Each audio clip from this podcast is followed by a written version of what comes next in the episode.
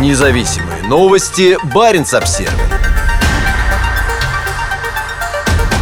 Крупнейшее китайское полупогружное судно пришло в Кольский залив. двухсот пятидесятипятиметровое судно «Синьгуанхуа» доставило в центр строительства крупнотоннажных морских сооружений в Белокаменке один из основных модулей. По словам представителя компании, китайские верфи продолжают сотрудничество с Россией в Арктике.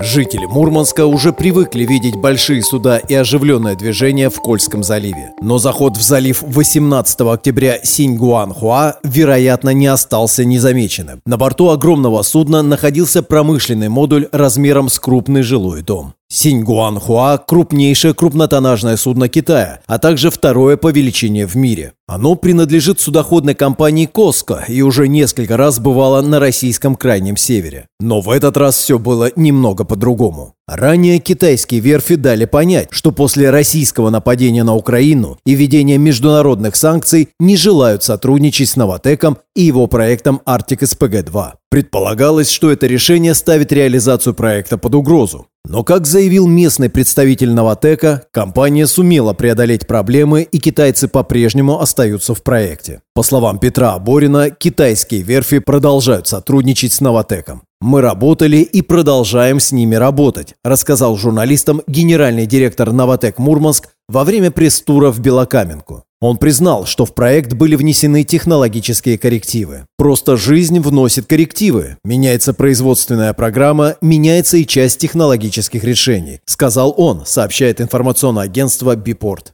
Центр строительства крупнотоннажных морских сооружений в Белокаменке является ключевым компонентом «Арктик эс пэ гэ два». Это первый в мире завод для массового производства заводов по сжижению природного газа на основаниях гравитационного типа (о гэ тэ). Сейчас здесь строятся три о гэ тэ. По словам Аборина, первая готова на девяносто пять процентов. Сообщается, что около двухсот из пятисот подсистем переданы и готовы к пусконаладочным работам, которые продолжатся до апреля две тысячи двадцать третьего года. После этого платформу отбуксируют из Кольского залива в Обскую губу на площадку «Арктик эс пэ гэ два». На о гэ тэ устанавливаются четырнадцать модулей, все из которых произведены в Китае. В последние годы полупогружные суда часто приходили в Белокаменку, но в конце мая поставка модулей прекратилась. Тогда груз из Китая в Мурманск по Северному морскому пути доставило судно Audax. Пятый пакет санкций е эс, принятый Советом е эс восьмого мая, запрещает поставку в Россию нескольких видов основного оборудования. Под запрет в том числе попали теплообменники, один из ключевых компонентов эс пэ гэ заводов. Санкции создали серьезные проблемы Леониду Михельсону и его Новатэку. Из проекта вышли его основные партнеры – Baker Hughes, Saipem и Technip.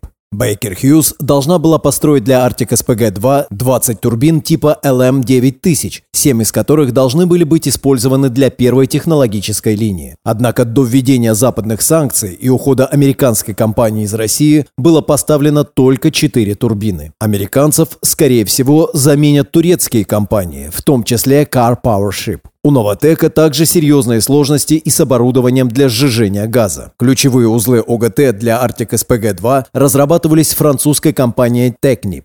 Еще одним из главных партнеров проекта была компания си и эр эн би ви, совместное предприятие итальянской инжиниринговой компании Saipem и турецкой компании Renaissance Heavy Industries. И Technip, и Saipem вышли из проекта. Сообщалось, что Новатэк заменил их на Nova Energies и Green Energy Solution. Первая компания – это дочка российского НИПИ-газа, а вторая – это совершенно новая компания, зарегистрированная в Объединенных Арабских Эмиратах. Независимые новости Barents Observer.